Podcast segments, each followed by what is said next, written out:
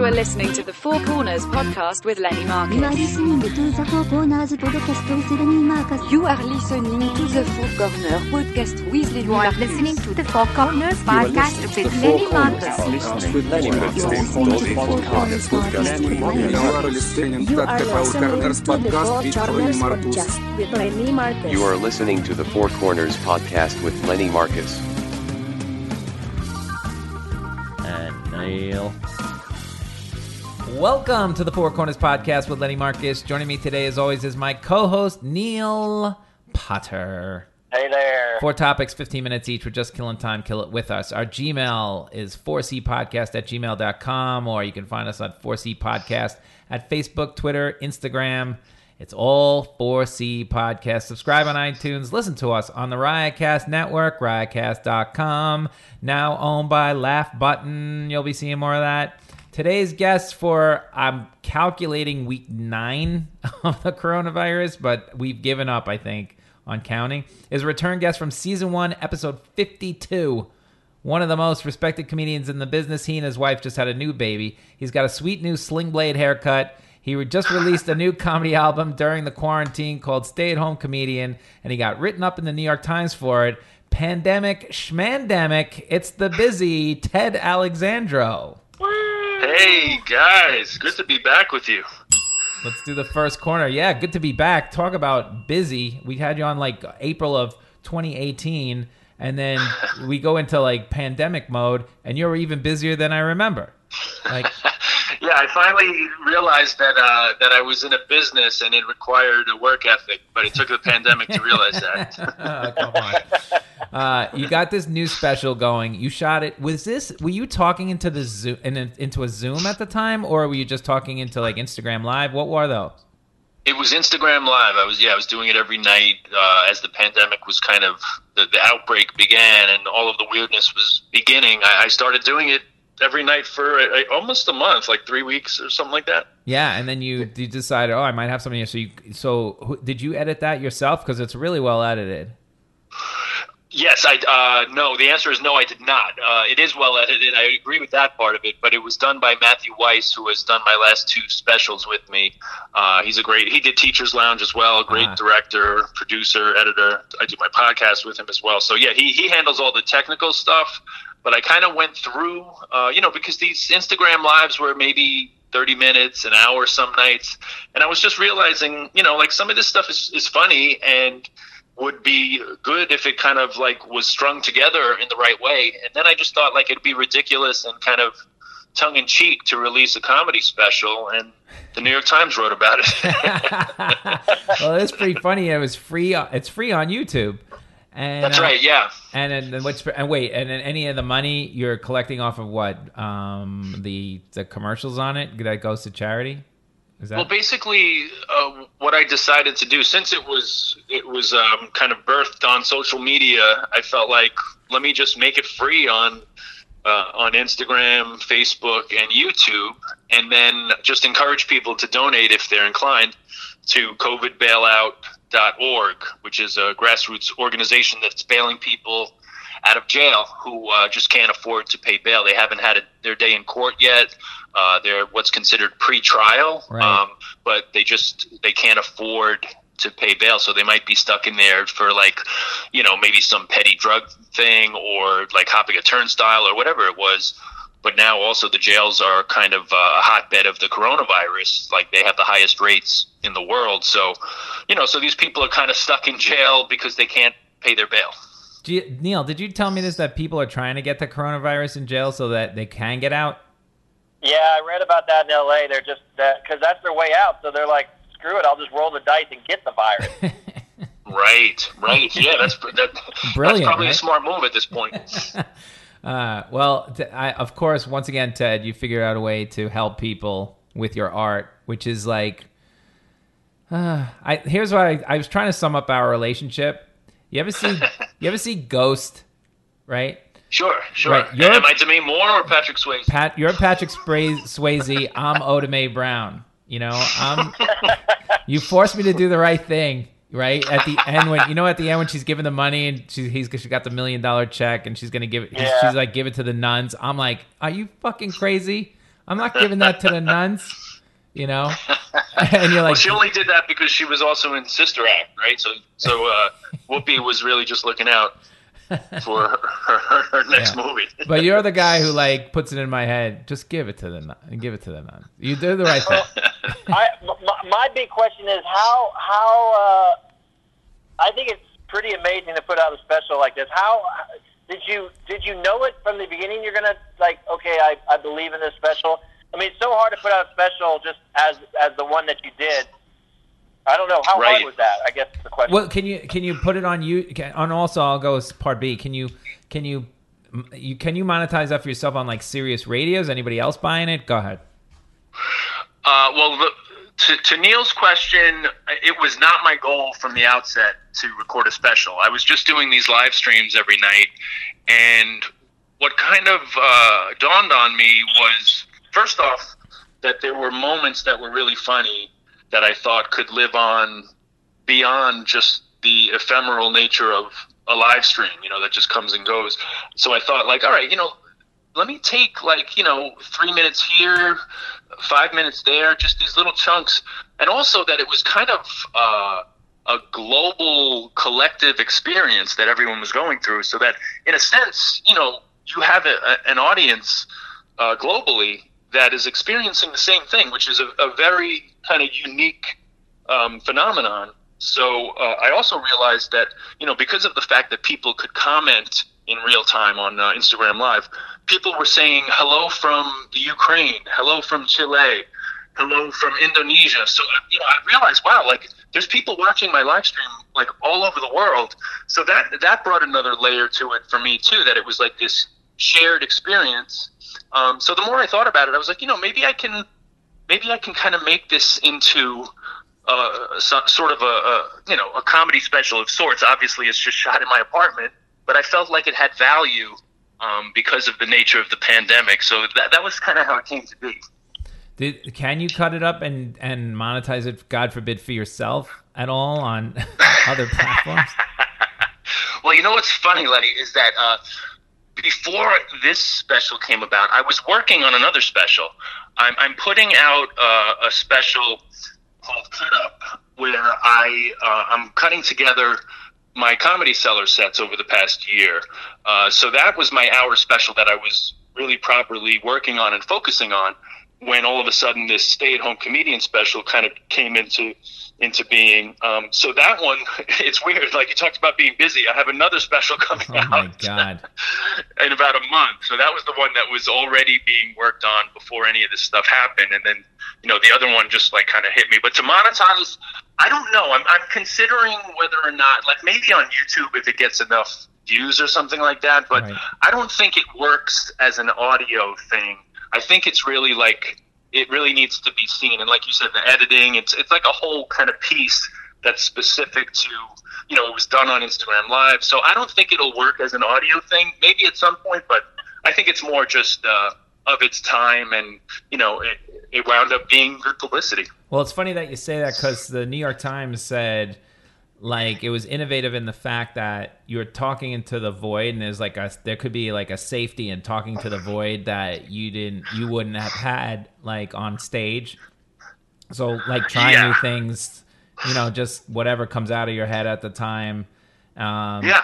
and there's i It- there's also an awkwardness and sort of like a mutation that may not be healthy at the end of the day when you have to go back in front of people but what how'd you feel about that Well, you know what was interesting? I realized like I've been podcasting for a year and a half, and as you guys well know, that's like a, a different muscle than than stand up. yep Um, that it took time to to get better at. You know, so in a weird way, having podcasted for um, you know since I I think it was right around Christmas of 2018 that I started. Um, that you know, I, I was comfortable just being alone in a room talking. So that when the live streaming started, uh, that wasn't so much of, as, of an adjustment. Um, and in fact, it was kind of fun and cathartic. Um, and it is different than stand up, but I, I you know, I, I didn't feel as though I was like figuring it out. I felt like I, I know what I'm doing. I know what I want to say. Uh, I didn't know it would be a comedy special, but I felt comfortable the whole time. the most fun I think is it's it's weird that you it's a little bit different than your persona on stage. Um Yes. and you're cuz you're like like I said you're kind of talking into a void and also Yes. you're you know you have like you know once you get into that mode where you're in a zone you're not even sure if people listening and sort of like your innermost thoughts come out so you start like giggling a little bit to yourself and cracking yourself up a little bit and it's Right, like right. and I just like by the end it would be would have been hilarious if we were just crying hysterically. Like- yeah, Like there all- were moments where I was on the brink. but yeah, it, it is funny because it is different than your stand-up persona. But that's kind of a fun thing too that I think you realize as you go along in the business, whether it's podcasting or acting or you know uh, doing videos as you guys have done over the years. Um, like all those different things kind of get to show a different part of you. So that was kind of fun for me to realize and to get that feedback from people too. Is like you know that it was different than my stand-up, and that's that's a good thing because you know they- they're different things. yeah, yeah. Yeah. And the I thought it was I thought it was amazing and, and inspiring because I mean I just think that's so hard to put that out and not not know what's going to happen and then it's just inspiring because you put it out and then boom did you know the New York Times what did you how did you react to all that You know, Neil, it's it's so bizarre, right? Because we work so hard for so long, and you put things out and things that you're proud of, and things that you poured your heart and soul into, and then after you know 27 years of doing stand up, the New York Times writes about the thing that I sh- I shot on my phone in my apartment. You know? so it's just another lesson that like you can't really try to figure this business out. You know, you just keep doing the next thing that makes sense to you.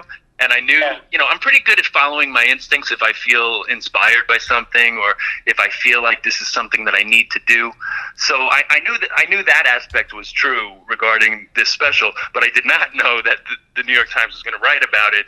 I uh, I sent it to Jason Zinoman, who is the comedy columnist for the Times, uh, just on a whim, really. I just said, "Hey, man, you know, uh, I made this special during the pandemic. Um, you know, thought you might want to check it out." Did, I didn't hear from him. He just said thanks, whatever. I didn't hear from him for a little over a week, and then I started getting my phone started blowing up. Like you're in the Times, you know. So it was pretty bizarre. um, well, I was thinking like if a liberal New York paper won't give Ted Alexandro a good review, it's over. You know. right, right. Uh, yeah, yeah. um, Even though my anti-capitalism rants, I didn't know if that would that would hold me back, but uh, I, I snuck through. Well, it, covers. It, it turns into like uh, um, at some points I was trying to think like how I could sum it up. It's it's not only a comedy special in some ways. There's a lot of comedy, but it's also like a human nature special. How like you were saying, like people, you know, a collective. Let's try not to crack here, while Yes. you know, and it's like the when you got to like the fuck this and fuck that list. Um, everybody should have a fuck list and fuck that list. And I was like, wow, that's a funny idea. Um, like you probably wouldn't have come up with a bit like that if we weren't stuck in a house for three months. You know what I mean? Like, Yeah, yeah, exactly. It, yeah, that's another example of like something that came out spontaneously. Right. and you know i just had enough of those moments that you know as comedians we know like when something comes out and you just have that light that goes off like oh that's kind of a bit you know that yeah, you know that's kind of a fully formed that's not just like a thought that's more of a bit. So i had enough of those over the month or so that i said like uh, let me try to string this together because i think you know it, it might there might be something here. And and like neil said i, I didn't know you know maybe it would just be for i'd put it on facebook and it would get 50 likes and that would be the end of it or whatever um, but I, I knew that it was something i was proud of yeah. I- There was a couple of things that resonated with me, and one also was like, well, f- uh, two things. One was uh, the Imagine, the celebrity singing Imagine. oh I, that's so funny because I was Yes. just going to talk about that Go ahead, Neil. You want to ask him your thing, but I'll I'll pony on top by saying like Oh. I agree. Yeah, well, just- It's like- yeah, it was just it's just amazing that I don't know, like the the the, the quickness to uh, to find a formula to deal with this, and that song kind of was part of that. That was really funny. It's like I, thank you it's hard for anybody to get me to do anything at this point creatively, like under the guise of charity. You got to be really careful and calculate in your career. And yeah, I mean, there's a there's a level of narcissism here sometimes that you got to be careful that you don't look like a fool. You know, right? Sure, sure. Yeah, yeah. To me, that was what was so striking about that, and obviously not only me. That was more of like a cultural moment that everyone was talking about on Twitter. Uh, but since it was a live stream at the time, I, I was talking about it pretty much in real time. Um, but yeah, I think you know a lot of people had that visceral reaction, like, "What the hell are, are these people that clueless?" Not only that they're thinking that them singing Imagine helps in some way, but also that they're doing it on their like sprawling estates in the Hamptons or wherever Yeah. the hell they are. You know, it was it was just so uh, kind of out of touch. That's the one that drove my wife nuts. Like it, it always like anything. She's she. There's that uh, app called like Rate the Room or something like that. That's going on now on Twitter. And she's looking at all these, you know, the news reporters' backgrounds, and a lot of them have nothing. It's a lot of bookshelves and whatever. But every once in a while, there's some guy with a sprawling house. Like she watched the draft and. Like she was looking at, she didn't watch it. I mean, she was walking through the and Cliff Kingsbury. I'm watching every second of the NFL draft, and Cliff Kingsbury, the Arizona guy, lives in like had the most beautiful house she's ever seen. You know, if this guy starts singing "Imagine," she my wife is gonna blow up my widescreen. You know, yeah, Like- yeah. I mean, you know, on the one hand, you don't want to be too hard on people because uh, I guess it comes from an impulse to like connect and, Yeah. and this kind of thing. But it also kind of centers them as like the uh, the ones who were bringing relief. It- yeah, it was just the- it was it was ripe to be made fun of. That's I, for sure. I also have a problem with people who are trying to raise money when they have enough to just give it. You know what I mean? Yeah, Like, what do you want? sure. How am I giving money? I'm not making any money. You're you've been rolling in dough off of some dumb track that my daughter dances around to. You know? That's right. That's right. And that's yeah, I think that's that's the underlying thing that a lot of those people that let's face it, we're talking about really across the board there, multimillionaires. I think everyone that was in that video Yeah. uh, you know, and, and that's my problem with media in general. Whether we're watching the news or watching uh, a video like that, yeah, or, or even like Bill Maher's show. Sometimes I sit and watch. I'm like, everyone on this panel is a millionaire, Yeah. you know, and they're, they're always they're talking to us. These people who are like trying to like find our way through and pay the bills and you know all this kind of stuff living in apartments uh, they're telling us uh, how the world is it's it's kind of mind-boggling the last thing I want to say, like, um, it, you know, I like, I always like it a little darker, and I like when you go into these dark areas, like, fuck this, fuck that. I just want to know if the next one's, if you could do another one called the Radical Mole Special. Because at one point you're like getting real dark, and it could have been like edgy, and people could take it the wrong way. But you blame the moles on your head, and I was like, you know what? I'll tune into the Radical Mole Special. You know, money isn't real.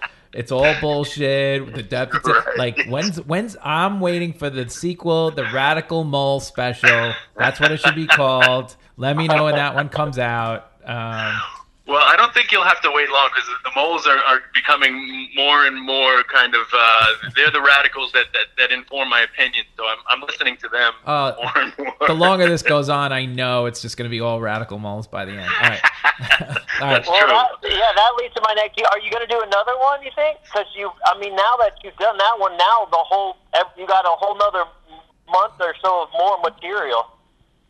No, that's true. I, I thought about that, but I think what I'm going to do is uh, I'm I'm going to kind of just um, relaunch my podcast with a video component because I, I kind of realized like I've been doing my podcast a little bit me for a year and a half, but I haven't been doing video with it.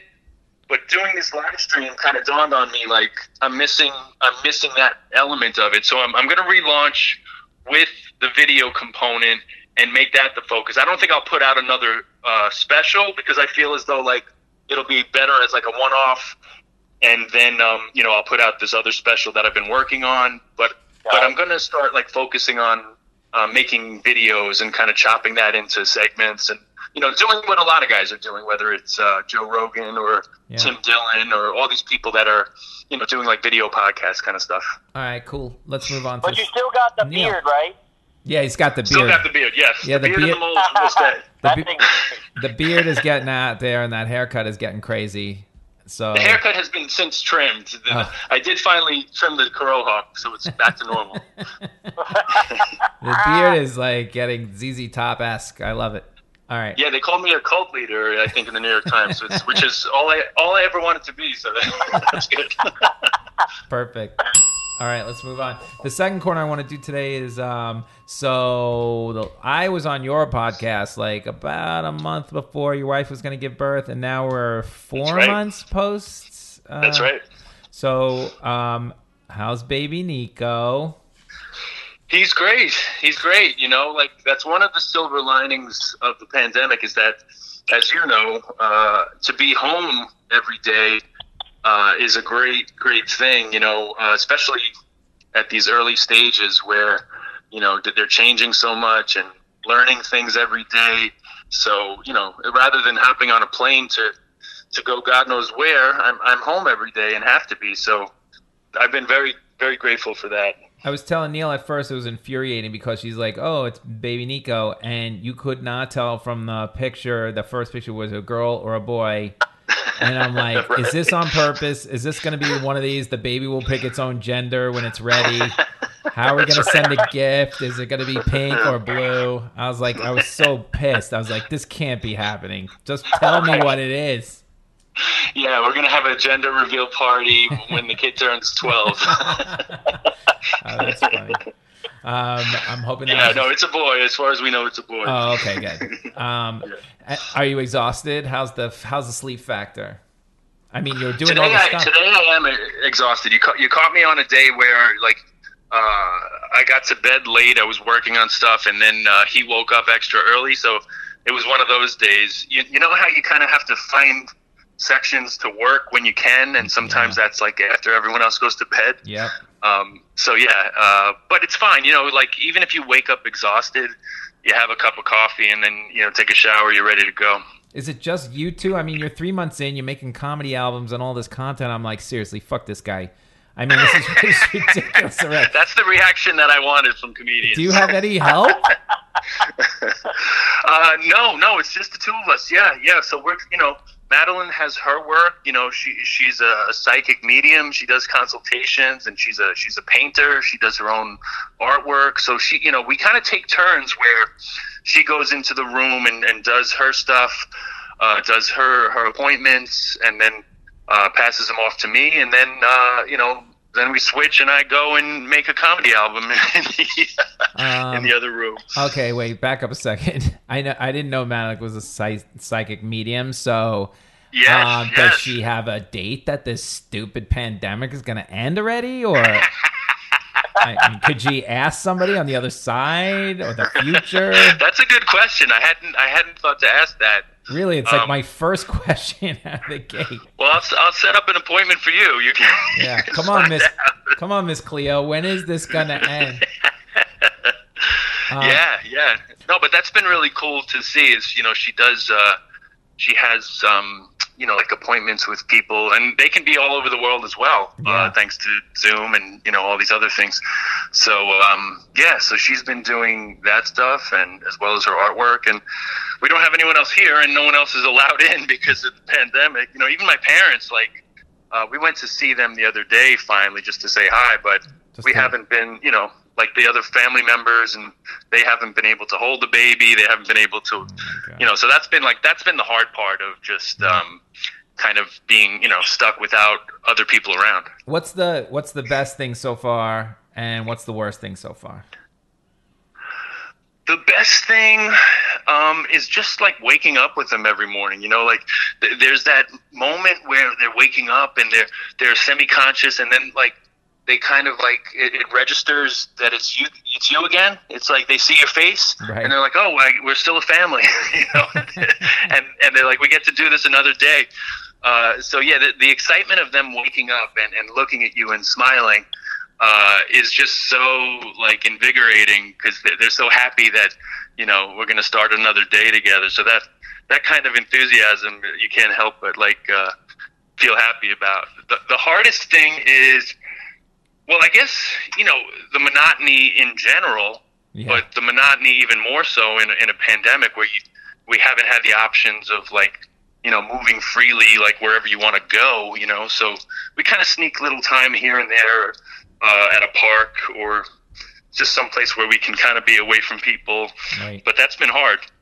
What um uh, do you are you getting tired of the you're not getting any smiles yet really it's not quite and you're not getting any mommy daddy yet I don't think so are you starting to get like Gina was starting to get uh, to a point of like there's no return on the love investment yet? Like she can't she can't get it. Like, can I just get a smile? Can you just say mommy? Can you just give me a something? Give me a something. Um, yeah, we are seeing a return on the investment, uh, like gradually. Uh, we're seeing uh, he's very expressive with smiling and laughing now, uh, which is a lot of fun. You know, like Oh, that's if. I'm just playing with him on the bed and and doing funny voices and you know whatever you do to just kind of try to get a, a reaction out of him. Right. Uh, so that's that's fun. But yeah, no no real. He's very vocal, but no real words articulated yet.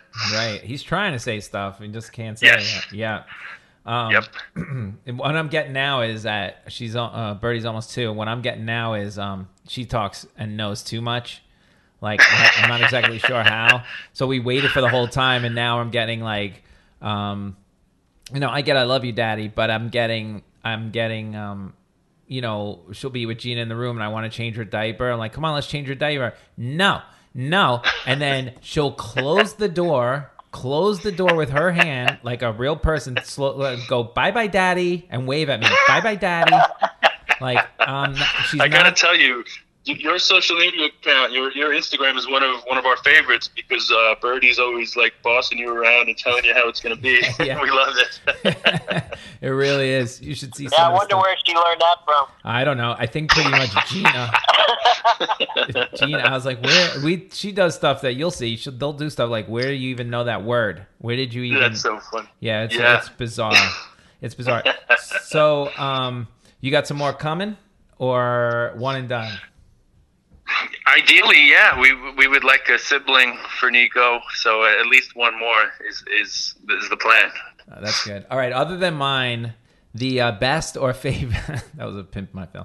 Other than mine, the best or favorite baby gift. You know, like uh, you don't have. I know mine was, but the best. Uh, the did you get something that really helped? I always look for practical. I'm super pragmatic when it was come to like like Rachel Feinstein's about to have a baby. I bought her a thermometer because I'm like, you're gonna need that thermometer. Trust me, you won't need the 400 toys. The truck, the 19 That's true. truck. you That's know? true. So I Well, actually, I'm, I'm gonna I'm gonna break your rule and, and tell you that actually one of the things that you and Gina got us is probably his favorite thing. It's that little thing that hangs with like the baby face on it, and then it has like the rattles. Oh yeah, yeah, yeah. Um, yeah, Mr. Man. That it, what is it called? I call it Mr. Man. It's like, oh, it's Mr. Yeah. Man. And what's funny is he looks more and more like Mr. Man because Mr. Man has like a little cowlick of hair, Yep. and he's got that too now. So, uh, yeah. So I'm not just saying this because I'm on your podcast, but that really is like Ah, thanks. we, we always go to that. Like if he's needs something, we're like, where's the where's the uh, where's his favorite toy? so Yeah, they do so love that that. and and the other thing is someone got us like a little um, nail trimmer uh, that's like a it's like a sander. It's not like a clipper. It's like a little sander. Yes. Um, yeah, that thing is like a godsend. yeah, we have that too, and that is a godsend because if you had to, if you had to cut them with a scissor, they freak. So anytime she's, Ah. we could put her in front of her, watch a video or something like that, and just give me your hand for two minutes, Yes. and and then Yeah, that'll it's like work. a spa day. Yeah, it is. They oh please. She my my daughter will eat in the bathtub now as we're giving her a bath and like like she is at a spa. We're feeding her grapes. She's like Nero. You know, she's eating grapes. She's Yes. my wife's doing her hair. We're doing her nail. Like she's literally. I, I'm like I see the future here of her and my wife at some fancy spas costing me money. That's what I see. It's a it's a good life. It's a good life. Uh, um, well, that's cool. Let's uh, let's go to the third one. What do you say, Neil? Let's do it. All right. I want to do a news rundown with you because, you know, there's always Ted Alexandro and the news kind of go together. And I want to start with um, what's happening, literally happening today. This Dr. Bright is on TV. He's a whistleblower of the um, the pandemic. Uh, you know, like uh, he's a doctor telling us if, if we don't quarantine, this is going to be an outbreak. And they basically told him to shut up. And now he's like, look, I told you all this stuff. And if we don't follow it, we're going to have the darkest winter in the history of the country, is what he's saying.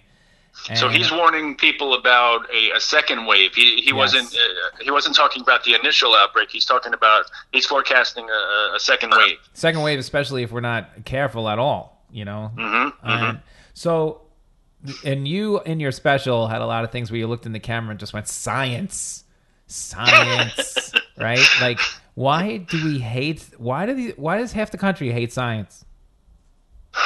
I think uh, the easy answer is that science uh, goes against what would be profitable for a lot of people. So, you know, profit is usually king. And uh, so if people can discount science in the name of profit, they will do it. And I think that's what we're seeing here. So yeah, and I think it's pretty obvious that like the administration will go death, oh, oh you know, uh, profit over death. So they don't care if people die. We're just going to lose a bunch of people, and that's okay as Yeah. long as we profit. Yeah, yeah. I think you know it's it's short sighted, obviously, and uh, and and foolish because I think what's going to happen is you know this is still like happening like in slow motion and in real time. Yeah. Um, but I think you know within a few months, whenever things get sorted, maybe it'll be 2021.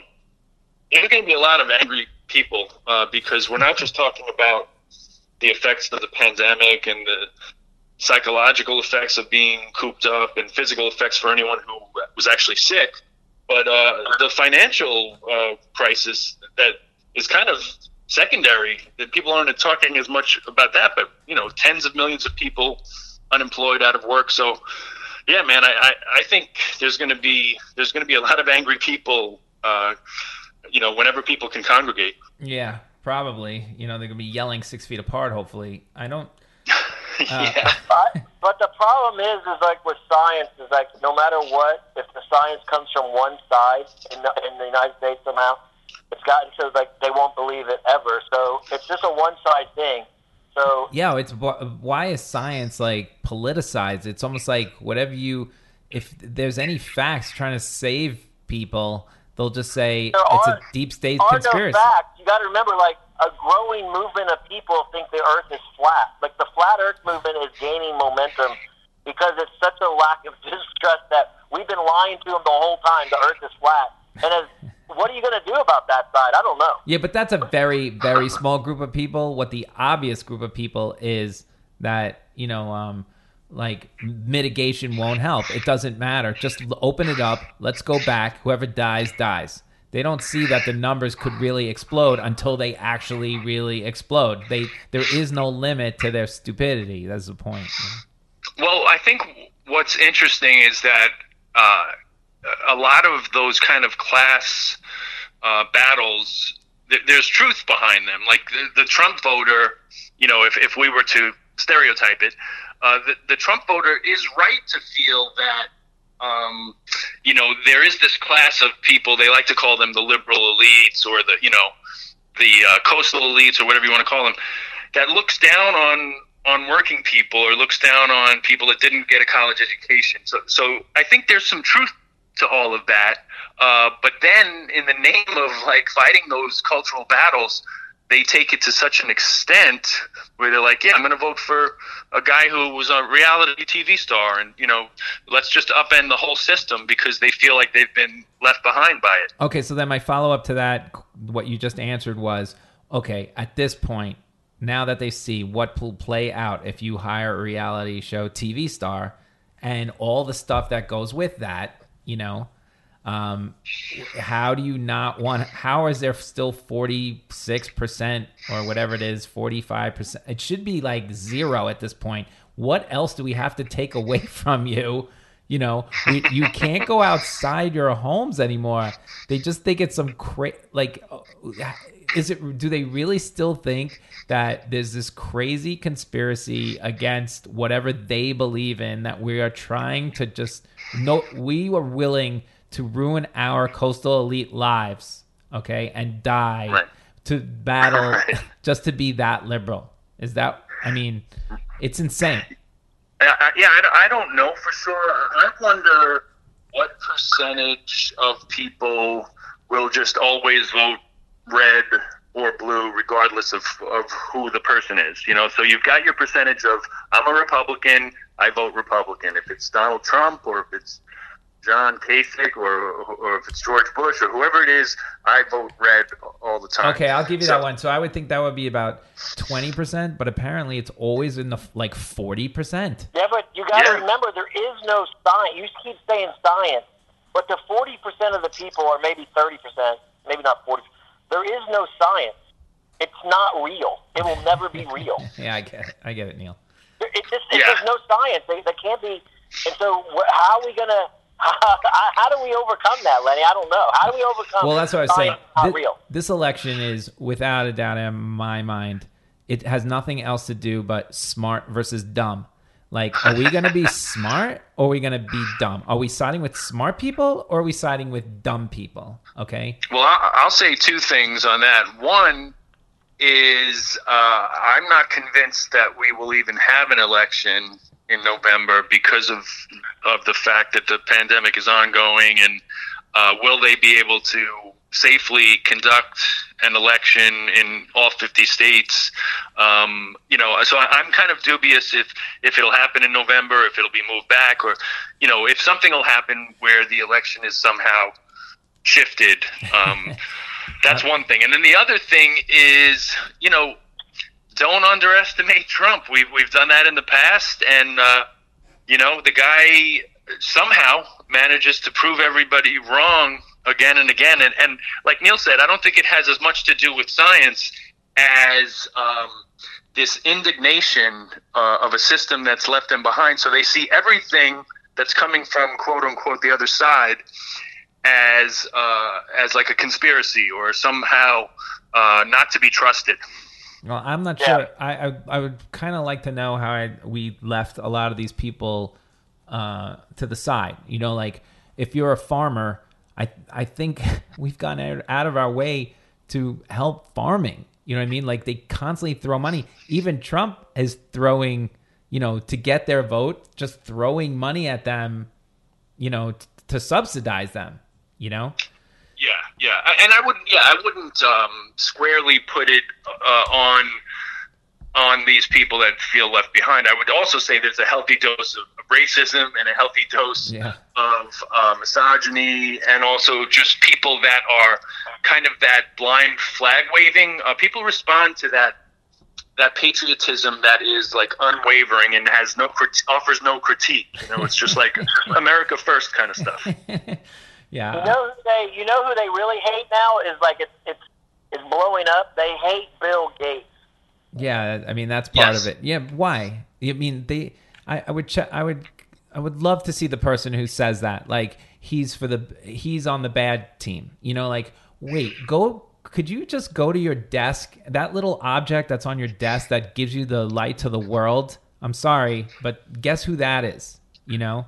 I mean, they, they, they forget everything in their No, pocket. The cell phone is Bill Gates. it's Gates. Exciting that Bill Gates is a super rich, obviously one of the richest guys in the world. Then he decides to give all his money away.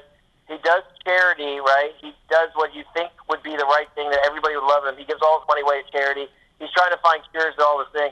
But now he is the most evil man in the world. Yeah, how? This is a- How do you make that? How do you how do that? How do you make that connection? It's insane.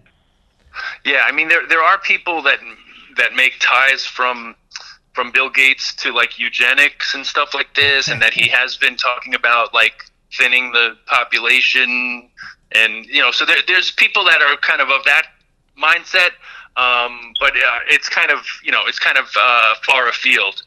Can I ask you a question, uh, Ted? Uh, it's a little off top, a hair off topic, which I hate doing, as Neil knows. But we Yes. we were on a podcast not lo- not too long ago, and you you are always uh, with, uh, amongst the comics considered like the liberal end of the party, and Yes. you know uh, when people want to want to talk politics, which is kind of infuriating sometimes because you're in the mode of stand-up comedian, you know, or you're just saying hello to somebody and then you're kind of getting attacked by the other side a little bit. Like they they want to know your thoughts on that. Does that get yeah, people also assume that I that I love to talk politics all the time when I, I really don't. yeah? And so it is exhausting. Um, It can be, like you said. Sometimes I'm like just about to go on stage, and Noam, you know, the owner of the cellar, would be like, "Oh, Ted, did you see uh, Trump and this? And you know, what did you think about you know, uh, you know?" And I'm like, "No, my, I'm, I'm kind of getting, I'm trying to get my head together." Yeah, I'm about to I- talk about Dick. So Yeah, yeah, I have, I have this new bit that I'm trying to remember. Okay, I want to get a couple, a couple of quick opinions because we're running out of time in this segment. Um, Yep. I want to talk about Louis for one second. You knew Louis, Sure. you know Louis really well. Whatever we had the Me Too movement. They, um, what is your general, real quick um, elevator pitch on? Should can he work again? I mean, I mean, this guy he wasn't convicted of anything. You want to talk about morally and ethical, maybe not on the best uh, platform. Was he friendly to the Me Too people? Absolutely not. But the guy is not a criminal. Okay, can he go? Why is it such a big deal if he goes on stage? If you don't want to be there when he's there, just leave. You know. Well, I kind of uh, disagree with the way that you're framing the question uh, because a nobody said he can't work, and in fact, he just put out a special that and- probably made him millions of dollars. you know, Totally so agree. like this kind of portrayal of, of Louis as a victim, uh, I think, is the wrong narrative, and he is working and he's doing very well. I'm sure. I'm sure that special that he just put out made him millions of dollars. Well, that's I'm what sure I- he's doing better than That's what I tell. ninety-five percent of, of comedians. No, that is my Um, narrative, by the way. That is the narrative. He doesn't need anybody. He can do it all himself. Sort of what. That's right. So it's That's right. So there's nothing there's nothing preventing Louis from from working. I mean, now there is the pandemic, obviously, but uh, most comedy clubs will gladly give him the stage. You know, there's probably a handful that wouldn't, but he can he can find a place to work in literally all 50 states and and around the world. You know, uh, because it is. Uh, an economic decision at the end of the day, and most clubs will make that decision because he'll fill the house up. Right. Okay. That's all. And um, what? How do you feel about um? I had one more. How do you feel about the comedy clubs doing uh like Zoom shows? They're trying to save. Like, are they saving their? You know, uh, uh, they're just trying to save themselves, or are they just trying to stay relevant? Or Yeah, to me it kind of looks bush league. It it seems kind of desperate. Yeah. Um, because it's not. To me, it's not. You're not recreating the feel of a comedy club. Uh, you know, uh, why don't why don't people just watch live streams and stuff like that? That's it's the same thing. I don't understand why. In a way, it's almost like we're so uh, married to the construct of like, oh, I have to be on uh, comedy club X, Y, or Z's uh, live stream because it's then it's real. It's like why don't you just do it? it? Like you know, I did it in my living room. It's like it's the same thing. Like you put you're putting out your stuff. Why do I have to? And also, like doing a set to me feels weird unless there's an audience sitting in front of me. I agree. I totally agree. I'll agree with you on that one. I'm like so out. I'm not putting my I'm not putting my set on like a global platform which can be Yeah. stolen by anybody for $25 so which you have. You know what I mean? Like just Right. I mean, these, there's plenty of content that people can watch right now without this. It's it'll be okay. But give me a prediction. When's the next time you're holding a microphone in front of an audience? Wild guess. That's a good question.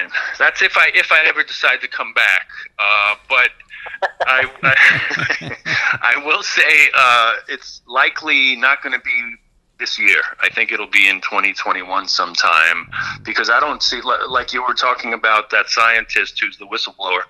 Uh, I think there is going to be, especially in New York, uh, there's going to be a second wave because people haven't really been very adamant about maintaining all of the you know social distancing and wearing masks until until recently. I think you know recently maybe it kind of picked up, but um, yeah, I, I don't see us. I don't see people feeling comfortable congregating in, in a, especially a small space like a comedy club.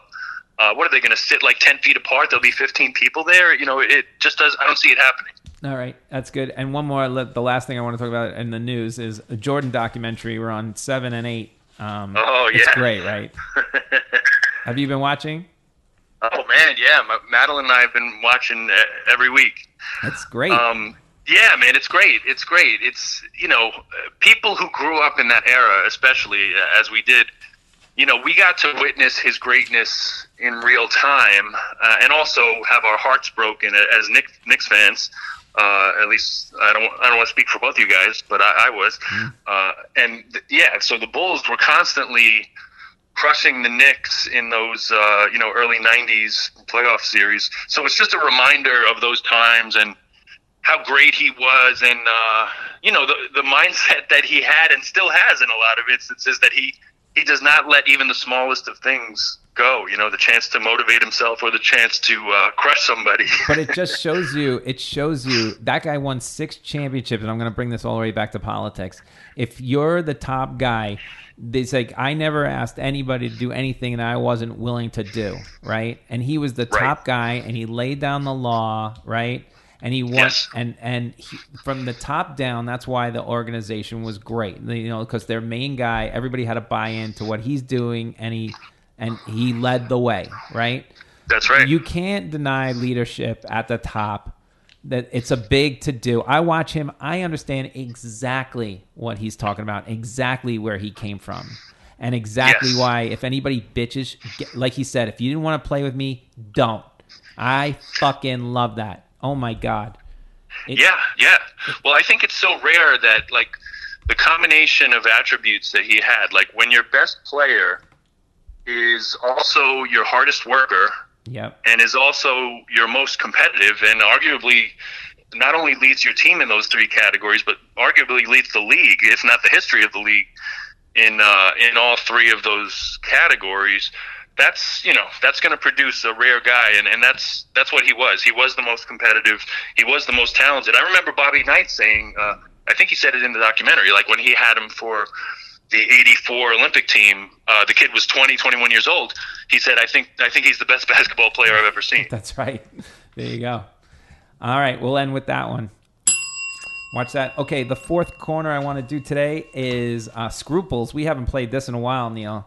And these are like ethical, moral games for those, you know. I think the example I gave Ted, uh, you know, before we started was if you if somebody dropped a wallet on the floor and you just found it, would you give it back? Would you give it back with all of it intact? Would you give it back with just the you know, with money taken out? Would you just you know? And so that's like you know these are questions I want to give, and I've kind of put I've hopefully um, put a pandemic twist on this batch of scruples questions. So Is that the first? Is that the first one? Because I'll answer that one. no, no, we've done that one already, Neil. But Well, I have. I, can I tell my story real fast? go ahead. Uh, there was a wallet dropped, and you gave it back.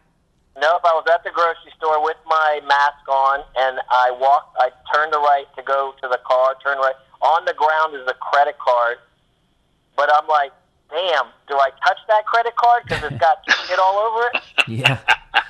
or do I pick it up and do something good and give it to the people? You know what, Neil? That's one of my questions here. Uh, I, this literally happened. Bertie and I were walking in the park. Everybody's got masks on. Everybody's social distance. A girl, a jogger, is going by us. Right? Trips and falls.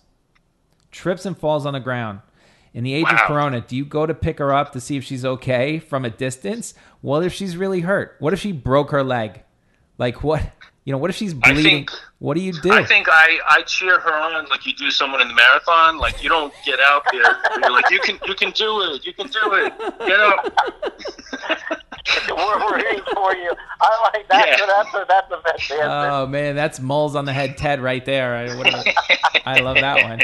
Um, I I don't even know. Like uh, this is what people really did do. They were they were looking at her, going. I literally stopped with Birdie and said, "Are you okay?" And she's like, "Yeah, I'm okay." And like some other lady stopped and said, "Are you okay?" And it, uh, we all like we're in like a good, the bad, and the ugly, just waiting for this girl to get up, you know. And then she very Yeah. she slowly she got up. She's like, "I'm okay." And then we're like, everybody sighed relief. The girl was sighed relief because she's okay. Probably the lady in front of us sighed relief because she didn't have to get involved, and we definitely sighed relief because all I need is like, oh, I got to take my mask off and you know give somebody mouth to mouth, you know, or something, you know, if she's dying of Did a she have a mask? Did she have a mask on?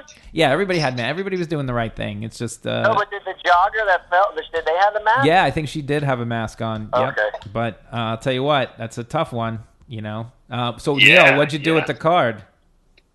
uh, believe it or not, I was so proud of myself because I just picked it up and I gave it to him, and I felt like I had really helped. So I really thought I did something good. It wasn't until right after that I realized I probably just died. Well, did you pu- Purell yourself?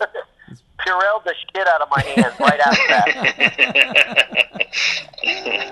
That's funny. There's no, there's no Purell. Believe it or not, Purell, whatever it's called. So there's a grocery store in Pennsylvania called Martin's, and they have a Starbucks. And I'm sure I could just go up and use their Purell, but I don't. I buy a freaking coffee so I can use the Purell. So then I go up and get a grande coffee so I can put that shit all over me. All right, how about this one?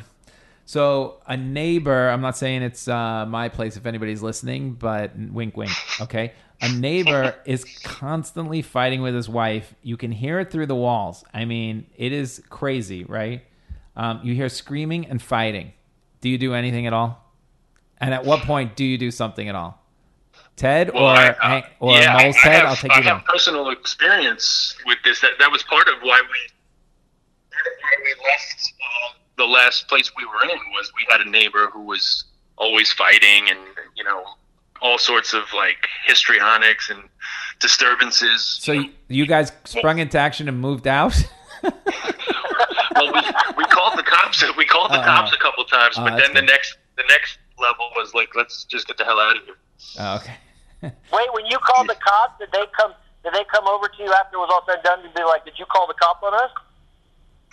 Uh, well, they the, she knew because yeah, the, the- every it was obvious. You know, like the cops came to our door, and uh, yeah, so it Oh. was it was obvious. But yeah, it was time to get out of there. Yeah, you, there's not, you don't need a bullet flying through the wall if you're renting. You know what I mean?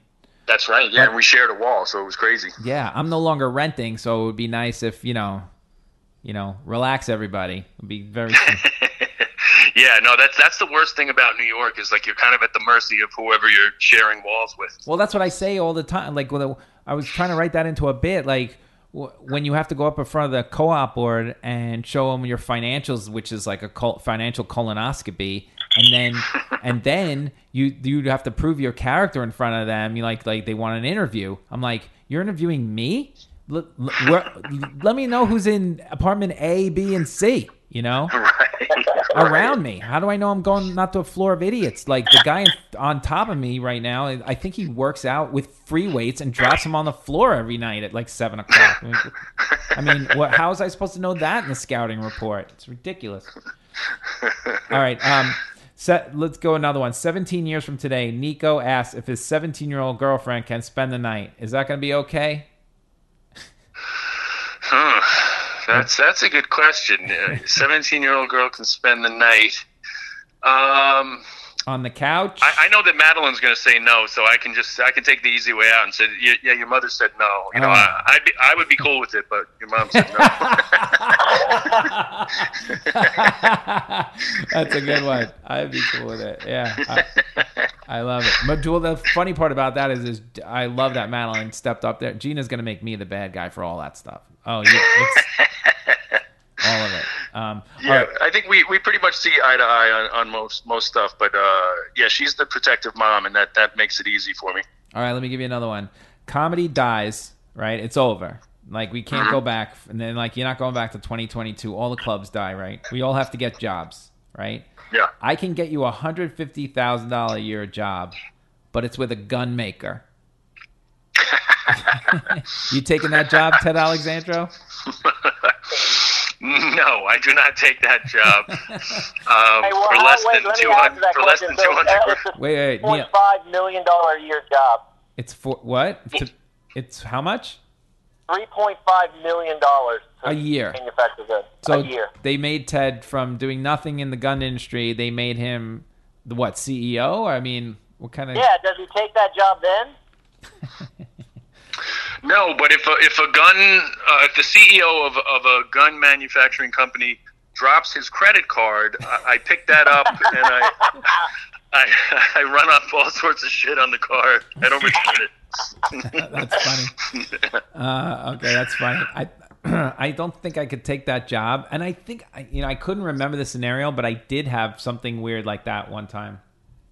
I, I've had a couple of those situations. Like a dilemma, moral dilemma. Yeah, moral dilemma on taking the money or not. I mean, we all we all have that moral dilemma of taking the money, like for what gig, for you know, whatever. But Yeah, yeah. who knows if we're all out of work? It's like it's the Breaking Bad thing, you know. Like, Right, right. You, do you make the meth? I mean, I'm watching it now, and you know, the Yeah. wife is. I never saw it, and the wife is driving me nuts, nuts. All this, you know, obviously making meth is bad, but this guy had cancer. He was dying. I mean, what more do you want from this guy? He's at his wits. He's gonna die. So he's supposed to die. He's got to, Right. you know. Yeah, yeah. No, I, I mean those are extenuating circumstances. But uh, if comedy is the only thing that dies, then no, I can't. I can't justify cooking meth if comedy dies. I find, believe me, if I knew how to cook meth, I would, I would, I would take that job. I'd cook it for. I have no problem with that. Even, but then I'd see Ted on the street. What are you doing? Oh, I'm working in my chemistry lab with some friends. You know, are you I doing like you the, need some. You need somebody to sell. Are you doing the right thing, Lenny? Are you doing the right thing, Oda Mae Brown? I don't know. All right, uh, Ted. Yeah, I might shake you down, Len. I might shake you down and say, like, if you want me to keep this secret, you're going to cut me in on it. That's Mole's Ted talking. All right. That's how about, right. How about this one? You see a friend on the street. He's not wearing a mask. Do you admonish him? Uh, yes, yeah, I'm a I'm a big mask Nazi at this point. Yeah, like if I see runners uh, like that are not like runners annoy me the most. I think because of the fact that they're like their breathing is labored, and you know they're they're saying like the virus travels and stuff. So. Uh, yeah, I, I especially runners, but people in general. I, I feel like it's almost just more of a social nod that like look i'm taking this seriously too i don't want to jeopardize anyone else so if i see people without masks it, it annoys me Well, I, I'm with you. I don't mind the joggers. I'm usually six feet away from people anyway. I go out of my way. To, it doesn't even matter if you're wearing a mask. I still go the six feet around the other way. You know what I mean? Like I'm still giving you six feet, and Yes. it's impossible to run with that mask. Well, I'll give you a little exercise thing as long as you're six feet away from everybody when you're running. It's fine. And from what I've read, you can't get it from unless the guy sneezes as he's running by you, or he's you know he's shedding droplets as he's flying. He's a really sweaty person. He's running by you. That's a little risky. But like if I was running you can't run with a mask. You'll die. But you know, do your thing and get out of the public eye immediately. But I'm with you on the other one. Like, um, the, if at least have it around your chin. For God forbid, if you have to take a break and get a thing, drink from a water fountain, or you just have to stand for a minute or whatever. Just you know, give me something. You know, show me that you Yeah.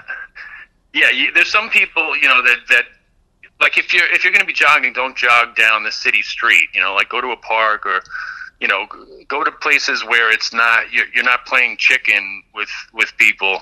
So yeah i think i think the mask thing is is more like we're all kind of in this same situation where we're being forced into these kind of social contracts. So i feel like you know like you said, you make an effort to be six feet away from somebody. Like it, we're kind of just saying, like, look, I, I'm I'm doing my part. You know. Yep. Neil, what do you think? Neil. Neil. Do we lose him? Oh, I hope not. Did we lose Neil? Neil? Hello? Maybe we lost him. I don't know. Maybe he put us. maybe he went to the bathroom. Uh, all right, hold on. I'll pause it. Hold on. Back in Wait, business. I have my math story. You got your master. Okay, so yeah, tell us, Neil. What do you think? A person's not wearing a mask. Do you yell at somebody? Well, first of all, my parents sent me an N95 mask. Okay. So Congrats. I'm super confident right now with my own mask. Like I've never. That's been, like the I top of the like line. Yeah, he's I, you know, got, got the thing. He's got a Rolls Royce of masks. So so what? So if you see somebody without a mask, are you telling them to put a mask on or? Before I would maybe look at them crazy, but now uh, with my N95, that's what I'm saying. I feel so confident about my own mask that I don't care anymore about Well, anything else. You're not wearing a Darth Vader helmet. no, but it feels great. All right. Neil's walking around like he owns like the the, the Death Star. Yeah, I'm feels like the the one percent of, Yeah. of wearers. All right, finally, Ted, last one. Your best friend says you, your best friend says despite everything, he's voting for Trump. Can you still be his friend? no, no, that friendship is over. Uh, I mean, we can be Facebook friends, but we're not going to be real friends. There you go. I will take it. One of I, I agree with you. I can't I can't do this anymore. You vote for Trump again, I can't talk to you anymore until I don't know. I get four years. Maybe I can forgive you and your stupidity, but I can't do this again. Yeah, Um, I mean, look, we all. The reality is, we all know, and I would venture to say, love people who have voted for Trump. You know, whether you're related to them or people that you went to, you know, elementary school with, or you know, people that are in your life that Yep. That voted for Trump. Uh, but yeah, as far as your question was a best friend, right? Yeah, I mean, you could say friend. I don't know that I could be friends with anybody at this point who would willing to do this again. You know what I mean? Like, if you can't see what's going on here, then I don't even know. I, to, but to be perfectly honest, I don't think I have any of those people. You know what I mean? I really don't. I thank God. I mean, I do know some people who voted for him the first time, and I think even now those people are like, all right, maybe I'll just sit it out. You know? Yeah, yeah. I don't know. I mean, I think you'd be surprised. I think there, there are uh, there's plenty of people. You know, he's not the kind of candidate that you're going to vote for and, and then brag about it, unless you're like part of the part of the cult. Right. Um, you know, there's plenty of people I think that pull the pull the lever for for the red team, and then just don't talk about it. you Yeah, know? Neil has a friend. Like we have, we had him on a couple of times, and this guy's a very bright guy. You know, blah blah blah. He's down in Texas. Neil, is he voting for Trump? I still think uh, not just him, but a lot of my Texas friends still have not. Yeah, I think they're all still voting for Trump. All right. Well, then we can't have him on the show ever again. I can't do this anymore. I mean, they're too stupid to interview. You know. they just don't. They just don't. You know, they just hear a completely different world. They don't. They don't even even like. If this doesn't shock you. I don't know. I, then nothing will. I'm going to tell you right now, Neil, if that person that we had on the show twice, and he's a nice man, right? But if he gets the coronavirus and he's in the hospital on a ventilator, you and I will take a plane. I will take us to Texas. I will buy us the hazmat suits with my last dime, go up to the bed and go, You're a fucking idiot. And then uh, walk out of the hospital. Maybe he's changed though. Maybe they've changed. May I haven't talked to him in the last month, so maybe they've taken some great turn. I don't know. All right. All Part, part of the problem for me is that we we live in quote unquote the same country, but it, it might as well be another planet, right? Like if you live in uh, parts of Texas or down south or Wyoming or what, like you know, what does New York have to do? New York City specifically have to do with any of these places? We're we're really like our own country, you know. Oh, so it's oh my God. it's I- very weird to me that we're all you know the United States of America. Well, it's the other media. It's the other side's media. Like to be honest with you, this is Earth One and Earth Two. Hey, we've got a billion guys dying. We have eighty six thousand people in the country dying. There's four million people infected. Which of those stats doesn't wake you up? I don't know which one. You know, which which of the second wave science doesn't wake you up? You're just stupid at this point. I can't deal with it. Like every time I see that guy Jim Jordan from Ohio, what part of Ohio is that from? Because those people, I got to stay away from that part of the world whatever that is, because they're the Yeah. dumbest human beings on the planet. Well, it's you know? a swing state, man. That's why it's you know it's one of those states where you just don't you just don't know. You know, it could go either way. Swing your head out of your ass, or you're all gonna die. But but the good news is none of my Texas friends are showing up to a, a protest with like a, a missile launcher. That one guy had a missile launcher and then on his shoulder. It was crazy, you know. So that's a different kind of person. That is true. But but are they are they doing push-ups outside of a gym to, to try to get them to open open up? Did you hear about those guys? Yeah, you gotta. Yeah. Somebody's got to explain to me the state of Florida. I just don't understand the state. I don't know. I don't understand. It is so chaotic down there. It's almost like Yeah. some, they need an intervention, just as a Oh, yeah. whole. Yeah. To, Oh yeah, you talk about like another country, man. Florida is is an, another universe. It really is. All right, let's move on. The way we end the show every week is um, we all tell one good thing or one bad thing of the week. And for Ted, I want to pimp you on something. I'll give you yours, but then I want you to. Um, I'll, I'll I'll lead you into it. Um, my I'll start. My one good thing of the week is finally, finally, finally. I think today the weather has turned. Like I think I don't think we're going back into 40s. Uh, Maybe I'll wake up to 50s now. Thank God, because I, you know, Bertie and I, we go out before anybody goes out in the morning and get some fresh air and get her, you know, out and running, and then we come back into our little bunker here. And um, it has been. I've been out there in the rain and the cold and the snow a couple days ago, but I think finally they're saying this could be finally May shows up and uh, it won't be the freezing cold anymore. So thank you, weather people. Um, maybe we'll actually have a real, you know, what looks like summer from the inside and maybe the outside. I don't know. Um, Neil, you want to go second? One good thing or one bad thing of the week? Yeah, uh, building on uh, Ted's special, it was super inspiring. So it made me made me uh, want to write more and do stuff. But also also made me think about like, okay, uh, maybe I've been doing this all wrong. So I'm like one step away because my granddad, uh, you know, we always kind of made fun of him because he at the end he just said, "Fuck everybody." He just got a big recliner and he watched TV. yeah. and he blew up to like 300 pounds, and he just died like literally right in the recliner watching the Atlanta Braves. Yeah. That's how I'm going to go. But And I'm like, man, that that it sounded like maybe I'm I'm so close to just going that direction, just being like, see everybody, that's it for me. Well, to be, ser- to be serious for a second, I think that you know what I've thought about it. I've thought about it too, Neil. I mean, how long before there is a point of diminishing returns here, where if we don't do something to all band together and open it up, like we're stand-up comedy will be dead. You know, eventually stuff's going to come back. So should should we all just buy the recliner and say to hell with it? You know. Yeah, I mean, I'm I'm really like, fuck it, I you know, what am I trying to do here? Like, what the fuck am I doing? It goes back to Ted's special, the fuck this, fuck that list. And life is going to be on the both in a minute, you know?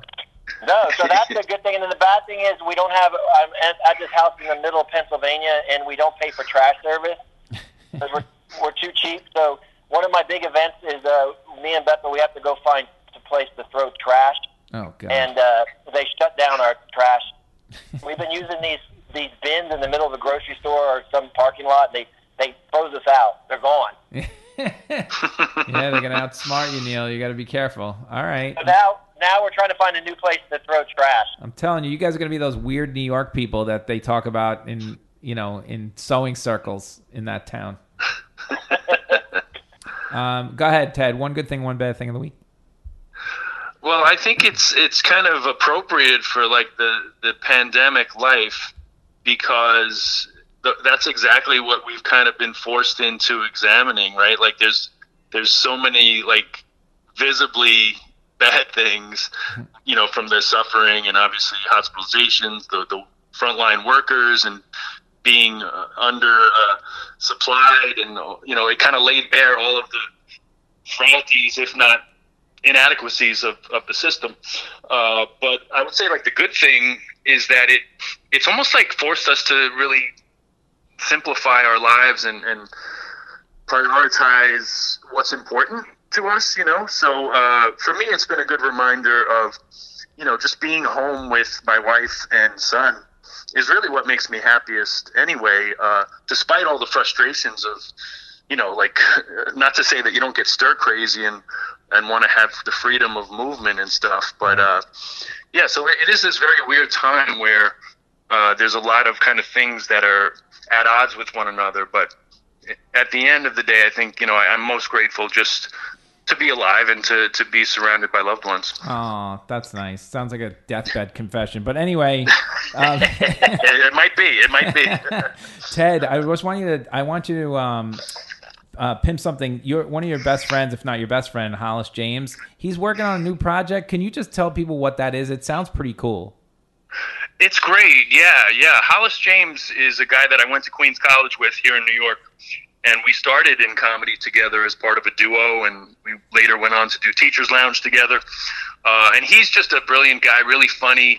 Uh, and he's just kind of an encyclopedia of, of pop culture knowledge. So he started this channel called Pop Culture Graveyard on YouTube, where he puts out a new episode every week, and it, it deals with some element of pop culture. And mostly it's been focusing on music so far. So he did one on the Beastie Boys. He did one on the B 52s, one on the Ramones, I think David Bowie. Uh, so yeah, he's just he's it's almost like sitting down like with a cool professor who, who knows everything about a specific topic, and uh, he puts out these these different videos on Pop Culture Graveyard is the name of the channel on All YouTube. right, we got to get him on. That sounds too cool. Um, Oh yeah, he's he's the best. I love he's Hollis. So yeah, we got. I haven't seen him, in he's in L.A. Right? He's in LA. Yep, yep. All right. Ted, yeah, you got to give him a shout. Ted, thank you so much for doing this. Your Instagram is and Twitter is both at Ted Alexandro. The special is called Stay at Home Comedian. That's free on YouTube. You can watch that. It's definitely worth a watch. Just just for the moles and the beard, if nothing else.